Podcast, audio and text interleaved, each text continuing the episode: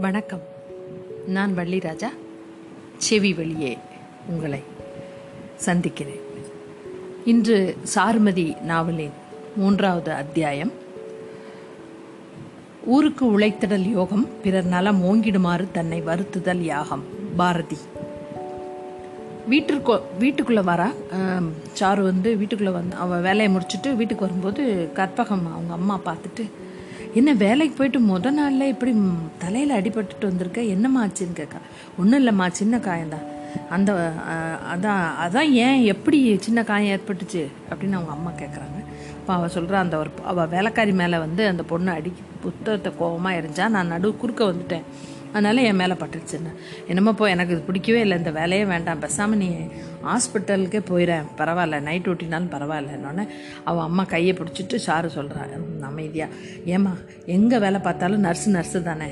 அப்படின்னு சொல்லிட்டு ஹாஸ்பிட்டல் நோயால் படுற அவசையில் என் என் அவஸ்தையால் என் மேலே கோவப்பட்டா அப்புறம் நீ வேறு ஹாஸ்பிட்டல் பாருன்னு சொல்வியா அப்படின்னு சொன்னோடனே அவ அவங்க அம்மாக்கு கண் கலங்குது.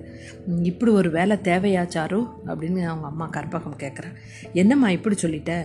நான் வந்து ஆனந்த மகாலில் வந்து அவங்க அம்- அவர்கிட்ட பெரியவர்கிட்ட சொல்லியிருக்கேன்.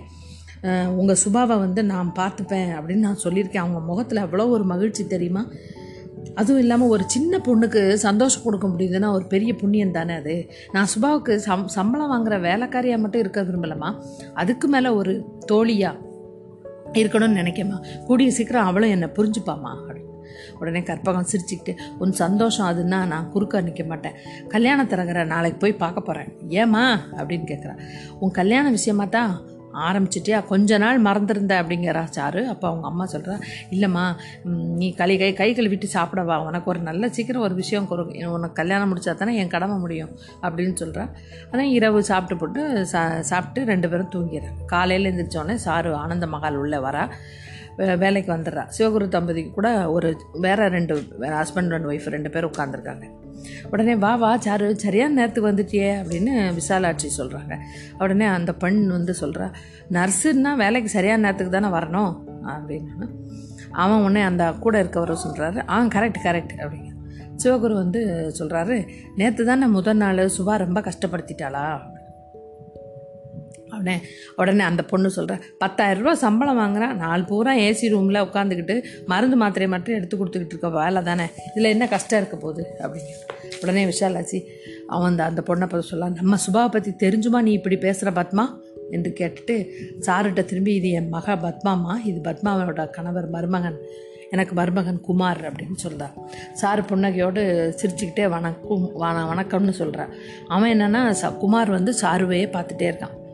உடனே சாரு நான் மாடிக்கு போகிறேம்மான்னு சொல்லிட்டு மாடிக்கு வந்துடுறான் மாடிக்கு வந்தோடனே அப்போ அவங்க சுபா வந்து மாடியில் தூங்கி எந்திரிச்சு அப்போ தான் உட்காந்துருக்கா குட் மார்னிங் சுபா அப்படின்னு சொல்லிட்டு சுபா டியர் அப்படின்னு சொல்லோன்னே ஆ வந்துட்டியா? ச்சே ராணி மாதிரி இந்த ரூமில் நான் மட்டும் இருந்தேன். இப்போ நீ வந்து என் உயிரை வாங்குற அப்படின்னு சொல்கிறா அப்போ உடனே அப்படியே நீ நினைக்கிற? நீ ராணியாட்ட இருக்க? நான் உனக்கு சேவகம் பண்ண வந்த சேடியாக நினச்சிக்கோயேன் அப்படிங்கிற.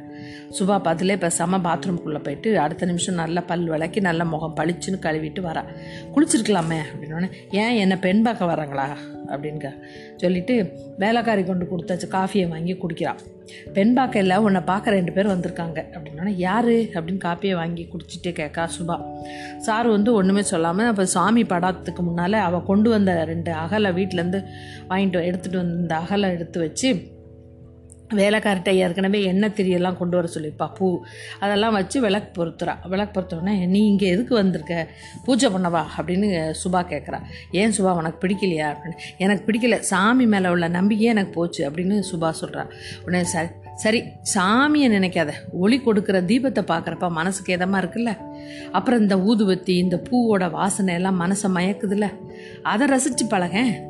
எதுக்கெடுத்தாலும் நீ நிறைய பேசுகிற சுபா சொல்கிறா அப்போ சு அப்போது சுபா நல்லா இருக்கியாடான்னு அற ரூம் வாசலில் சத்தம் கேட்கு பார்த்தா அங்கே குமாரும் பத்மாவும் நிற்காங்க உடனே சுபா வந்து ஓ இவங்கள தான் நீ என்ன பார்க்க வந்திருப்பதா சொன்னியா? அப்படின்னு சாருவை பார்த்து கேட்கா சார் பதிலே சொல்லலை. பத்மா சொல்ல என்னடா என்கிட்ட பேச மாட்டேங்கிற? அக்கா வரும்போதெல்லாம் உன்னை பார்த்துட்டு தானடா போகிறேன் அப்படின்னு சுபா சொல்கிறான் ஆமாம் ஆமாம் ரூம் வாசல்லே நின்றுட்டு விசாரிப்பேன் நீங்கள்லாம் வரலன்னு யார் அழுதா? அப்படின்ட்டு கெட் அவுட் ஃப்ரம் ஹியர் அப்படின்னு சத்தமாக போட்ட உடனே கொஞ்ச நேரத்தில் குமாரும் பத்மாவும் காணாமல் போயிடுறாங்க. அங்கேருந்து போயிடுறாங்க. சுபா கண்கால சுபாவோட கண்ணெல்லாம் கலங்கியிருக்கு. உடனே வந்து அவட்ட சாருவை பார்த்து எனக்கு என்ன வியாதி? எதுவும் தொற்று வியாதியா? அப்படின்னு கேட்கா. உடனே சாரு அவளை அவகிட்ட போய் அவளோட வா அவளோட அவளை வாஞ்சையா அப்படி தலையை தடவி யார் சொன்னது? அதெல்லாம் ஒன்றும் இல்லை. உடனே எனக்குள்ள வியாதி என்ன? அதை சொல்லு. அப்படிங்கிறா சுபா. உடனே ஹா ஹார்ட் அட்டாக் ஹார்ட் ஹார்ட் கொஞ்சம் வீக்காக இருக்குது அது அதனால் சீக்கிரம் டயர்டாகிடுவேன் உடம்பும் வீக்காக இருக்குது அவ்வளோதான் நீ சாதாரணமாக சொல்லிட்ட. ஆனால் என் அப்பா அம்மா கூட என்னை தள்ளி இருந்து தான் விசாரிக்காங்க. எப்போவா தான் வந்திருக்காங்க. மற்றபடி யாரும் என்கிட்ட வர்றதே இல்லை. சுபாவை பா சுபாவை சுபாவை பார்க்க ரொம்ப பாவமாக இருந்தது. சாரு புன்னகையோடு நான் வந்திருக்கேனே அப்படின்னோடனே ஆ உன்ன மாதிரி இன்னொருத்தரும் என்கிட்ட உன்னை ரொம்ப பிரியமாக இருப்பாங்க. அப்படின்னா யார் சுபா? அப்படின்னு சாரு கேட்க. என் மனோஜ் அண்ணன் தான். ரொம்ப பிரியமாக இருப்பான். நான் எது சொன்னாலும் செய்வான் அப்படின்னு சுபா சொல்கிறான் அப்புறம் என்ன சுபா உனக்கு கவலை? விடு சந்தோஷமாக இரு. சுபா சொல்ல அப்போது இந்த கதை புத்தகத்தை உறக்க படி அப்படின்னு எடுத்து கொடுத்தான் அப்போ இவனே சார் சொல்கிறான் ஏன் நீ படிக்கலையா? அப்படின்னு கேட்குறான் எனக்கு கொஞ்சம் டயர்டாக இருக்குது சாரோ. ப்ளீஸ் படியை நான் கேட்டுகிட்டே இருக்கேன். எனக்கு ரொம்ப பிடிக்கும் கதை கேட்குறதுக்கு அப்படின்னு சொல்கிறான் உடனே சுபா அந்த அந்த புத்தகத்தை திறக்கிறா. அதில் ஒரு காதல் கதை அது. புது வேதம் அப்படின்னு தலைப்பு போட்டிருக்கு. உடனே இந்த நாவலுடைய முதல் அத்தியாயத்தை படிக்க ஆரம்பித்து நாலாவது அத்தியாயம் வரும்போது சுபா தூங்கிடுறா இந்த அத்தியாயம் நாட்கள் ச இந்த கதை போல் நாவலின் அத்தியாயம் போல் நாட்களும் ஓடிக்கிட்டு இருக்கு நான் ஓடி மாதமாக ஒரு மாதம் ஆயிடுது நாட்கள் செல்ல செல்ல சுபா வந்து கொஞ்சம் கொஞ்சமாக மாறிட்டு வரா. எதையும் தூக்கி அடிக்க மாட்டா. ஆனால் கோபம் வந்தால் ரொம்ப கத்துவா. மற்றபடி சாரு கு- சாரு என்ன சொன்னாலும் கேட்டுப்பா. அப்போ அன்னைக்கு வந்து அன்றைக்கு அன்னைக்கு காலையில் சாரு வந்து அந்த ப- வேலைக்கு வரும்போது பங்களாவுக்குள்ளே வரும்போது ஒரே கூட்டமாக இருக்குது வீட்டில் வந்து உறவுக்காரங்க கூட்டம் இருக்குது விஷாலாட்சி வந்து குண்டுமல்லி கொ- கொடுத்து இந்த மண்ணு இவள்கிட்ட கொடுக்க அதை கொஞ்சம் எடுத்து தலையில் வச்சுட்டு சுபாவுக்கும் ஃபோட்டோவுக்கும் சாமி படத்துக்கும் எடுத்துக்கிட்டு திரும்பும்போது விசாலாட்சி முகம் அப்படி ஒரு சந்தோஷமாக இருக்குது உடனே இவள் கேட்கா என்னம்மா அவங்க முகம் இன்றைக்கி ரொம்ப சந்தோஷமாக இருக்குது அப்படின்னா. ஏ கண்டுபிடிச்சிட்டியா? அப்படின்னு சொல்லிட்டு இன்னைக்கு என் மகன் அமெரிக்காவிலேருந்து வரான் மனோஜ் அமெரிக்காலேருந்து வரான் அப்படின்னோடனே ஓ அப்படியா? அப்படின்னு சொல்லிட்டு அரை அப்போ தான் பார்க்குறாவோ அதான் எல்லோரும் வந்திருக்காங்க போலன்னு சொல்லிட்டு சுபாவோட அறைக்கு வரான் சுபா வரந்தோடனே என்ன அவனே அவ சுபா மக முகமெல்லாம் சந்தோஷமா ஏய் உனக்கு ஒரு விஷயம் தெரியுமா? எங்கள் மனோ அண்ணன் வரான். அப்படின்னு சாரு வந்து ஓ ஆச்சரியத்தோட இத்தனை நாள் எங்கே போச்சு இந்த சந்தோஷம்? அப்படின்னு சுபாவை பார்த்து கேட்க உடனே அண்ணா வரான்னு சொல்கிறேன் முட்டாள் மாதிரி என்னை பற்றி பேசிகிட்டு இருக்கியே அப்படின்னு கோவமாக சொல்கிறேன் ஓகே ஓகே அண்ணா வர்றாரு. சந்தோஷம். அண்ணா அண்ணா நீ இவ்வளோ பிரியமாக இருக்கியே. ஆனால் அவர் எத் இத்தனை நாள் உங்ககிட்ட நான் பேசியே ஃபோனில் கூட பேசலையே. திருப்பி நீ முட்டாள் மாதிரி பேசுகிற ஏன்? அப்படின்னு சுபா கேட்க சாரு கேட்குறா. பின்ன அமெரிக்காவில் பகல்னா இங்கே ராத்திரி. ஸோ ராத்திரி ஒம்பது மணிக்கு தான் ஃபோன் பண்ணுவான். வாரத்தில் மூணு நாலு தடவை பேசுவான். எங்கிட்ட மட்டும் அரை மணி நேரம் பேசுவான். நாங்கள் ஃப்ரெண்டு மாதிரி பேசிப்போம். அண்ணன் என் என் கூட தான் எங்கள் இனிமேல் என் அண்ணன் என் கூடயே தான் இருப்பான். அப்படின்னு சரி சரி அதே குஷியோட குளிச்சுட்டு வந்துரு அப்படி சொல்லு. உங்ககிட்ட போய் சொன்னனே அப்படின்னு சொல்லிட்டு கோவமாக தலையில் அடிச்சுட்டு பாத்ரூமுக்குள்ளே சுபா குளிக்க போயிடுறா. அப்போ ட்ரெஸ் எல்லாம் வெளியில் வந்து வந்த இந்த ட்ரெஸ்ஸை எடுத்து கொடுக்க சார் ஒரு ட்ரெஸ்ஸை நீட்டி இதை போட்டுக்கோ அப்படின்னோடனே சுபா வந்து எனக்கு நைட்டியே போ அப்படின்னு திரும்புகிறா அந்த ட்ரெஸ்ஸை பார்த்துட்டு அப்படியே நின்றா சிலையா. உடனே சாரு கேட்குறா என்னாச்சு சாரு? அப்படின்னு கேட்குறா என்னாச்சுமா? அப்படின்னு கேட்குறா இது இது மனோ அண்ணன் அமெரிக்கா போகிறதுக்கு முன்னால் எனக்கு எடுத்து கொடுத்த சுடிதார் அப்படின்னு சொல்லோடனே அதை உடனே எடுத்து ஒன்றுமே சொல்லாமல் அந்த சுடிதாரை எடுத்து போட்டுக்கிறா. போட்டுட்டோன்னே சாப்பிட வந்தோடனே உனக்கு அண்ணா இருக்காரா அப்படின்னு சுபா கேட்குறா சாருவை பார்த்து. உடனே சாரு வச்சு ஒரு மாதிரி சோகமாக முகம் முகம் போயிடுது எனக்கு யாருமே கிடையாது எங்கள் அம்மாவை தவிர அப்படின்னு சொன்னோடனே அவளுக்கு சாரு சுபாவுக்கு சாருவை பார்க்க பாவமாக இருக்குது சரி ஆமாம் எனக்கு மட்டும் என்ன எல்லாரும் இருந்தும் என்ன பையன் ரூம் வாசலில் நின்று சௌ சௌக்கியத்தை சம்பிரதாயமாக கேட்டுட்டு போகிறாங்க போகிற கூட்டம். ஆனால் மனோ அண்ணா வந்து என் பக்கத்தில் உட்காந்து பேசுவான். அப்படின்னு உடனே சாரு சொல்கிறா கடவுள் உனக்கு ஒரு நல்ல அண்ணனை கொடுத்துருக்காரு அப்படின்னு சொல்கிறா உனக்கும் நல்ல கணவன் கிடைப்பான். அம்மாவுக்கு பிறகு யாருன்னு கஷ்டப்படாத சரியா? அப்படின்னு சுபா சொல்கிறா உடனே சாருன்னு வந்து மனசு நெகிழ்ந்து போயிடுது சுபாவுக்கு இவ்வளவு நல்ல மனசு. ச்சே கடவுளை சுபாவை எப்படியாவது காப்பாற்று அப்படின்னு சொல்லி மனசுக்குள்ளே சொல்லிக்கிறா. சிறிது நேரத்தில் கீழே ஒரே சத்தமாக இருக்குது உடனே சாரு சொல்கிறா நீ கீழே போறியா சுபா? அப்படின்னோடனே சுபா கோவம் வந்தது. உங்ககிட்ட அனுமதியாக கேட்டேன்? அப்படின்னு சல்லுன்னு சத்தம் போட்டுட்டு எந்திரிச்சு போயிடுறா. சாரு ஒன்று சத்தம் இல்லாமல் ஜன்னல் கிட்ட போய் நின்று வெளியே வேடிக்கை பார்த்துட்டு இருக்கா. வா ரோ வாசல் தெருவை வேடிக்கை வேடிக்கை பார்த்துட்டு இருக்கா. அந்த அறையில் வந்து அப்படியே ஒரு மௌனம். டக்குன்னு அந்த மௌனத்தை உடைப்பது மாதிரி டகார்னு அந்த கதவை திறந்துக்கிட்டு அவன் புயல் மாதிரி உள்ளே வரான். சுபா அப்படி சொல்லிட்டே உள்ளே வரான். அவள் அண்ணான்னு சொல்லினா ரெண்டு பேரும் கெட்டி வந்து சுபாவை வேகமாக ஒடியாந்து சோபாவில் தன்னுடைய கோட்டை தூக்கி போட்டுட்டு இவளை வந்து கெட்டி அணைச்சிக்கிறான். அணைச்சிட்டு அவன் அவனை பின்னால் ப பத்மா குமார் குமாரோட தங்கச்சி புவனா இவங்கெல்லாம் நிற்காங்க அப்போ எப்படிடா இருக்க? மனோஜ் கேட்குறான். இருக்கேன் நீ சௌக்கியமானா? அப்படின்னு ஃபைன் அப்படின்னு கட்டில் உட்காந்து அந்த ரூம் அப்படி பார்க்குறான். அவனுக்கு ஆச்சரியமாக இருக்குது இந்த ரூம் எவ்வளோ நீட்டாக இருக்கே? அவ்வளோ இவ்வளோ சுபாவும் ரொம்ப அழகாக இருக்காளே. இந்த ரூம் அவ்வளோ நேர்த்தியாக இருக்கேன்னொடனே இந்த சுடிதார் நினைவு இருக்கானா? அப்படின்னு சுபா கேட்குறான். உடனே நான் நான் ஃபாரின் போகிற போகிறதுக்கு முன்னாடி உனக்கு வாங்கி கொடுத்தது கரெக்ட் அப்படிங்கிற கரெக்ட் ஆனால் இவங்கெல்லாம் இன்னைக்கு தான் உள்ளே வந்திருக்காங்க அப்படின்னு சுபா சொல்கிறான் உடனே பத்மா நான் வர்றப்ப உன்னை பார்க்க தானே நான் பார்க்காம போயிருக்கேனா? அப்படின்னு கேட்குறான் உடனே சுபா ஆமாம் ரூம் வாசலில் நின்று பார்த்துட்டு போவேன் உடனே மனோஜ் ஏன்க்கா அப்படின்னு அவனோட பத்மாவை பார்த்து சொல்கிறான் பத்மா அசட் வழியே சிரிச்சிட்டே நிற்கிறான் உடனே சுபா எனக்கு இருக்கிற ஒரே துணை சாரு தான். சாரு அப்படின்னு அவன் இழுக்கிறான். உடனே மனோஜ் நெற்றி சுருங்கி அப்படியே யோசிக்கும்.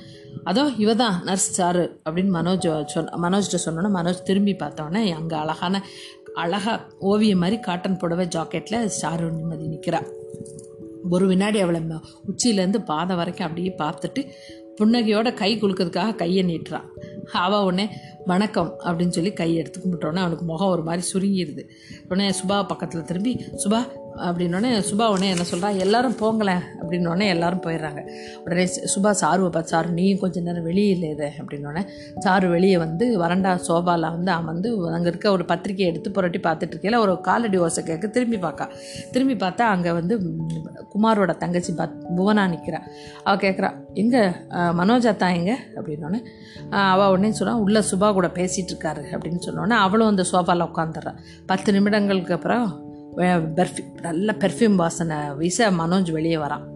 ஹாய் புவன் எப்படி இருக்க? அப்படின்னோடனே அப்பாடா இப்போ வாச்சும் தெ என்னை பார்த்தீங்களே நான் நல்லா இருக்கேன். நீங்கள் அப்படின்னு மனோஜ் கையை பிடிச்சிக்கிட்டு புவனாக கேட்குறா உடனே ஃபைன் என்றபடி மனோஜ் சாருவை அப்படி பார்க்குறான் சாரு வந்து குடிஞ்சிக்கிட்டே சுபா ரூமுக்குள்ளே போயிடுறான் சுபா வந்து சுபா பார்த்தா உள்ளே அழுதுட்டு இருந்திருக்கா. சுபா கண்ணீர் கண்ணீர் தொடச்சிட்ருக்கா இருக்கா.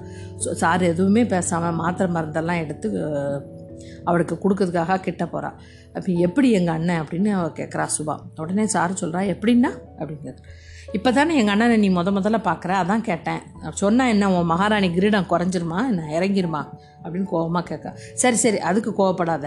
அப்படின்னு சொல்லிட்டு உங்கள் அண்ணன் ஹீரோ மாதிரி இருக்கார். அப்படின்னு சாரு வந்து போதுமா? அப்படின்னு சாரு வந்து சொல்கிறான் சுபா வந்து புன்னகை சிரிச்சுக்கிட்டு பேசாமல் சோபாவில் போய் உட்காந்தோன்னு திரும்பி பார்க்குறா ம சோ மனோஜோட கோட்டு சோபாவில் கிடக்குது.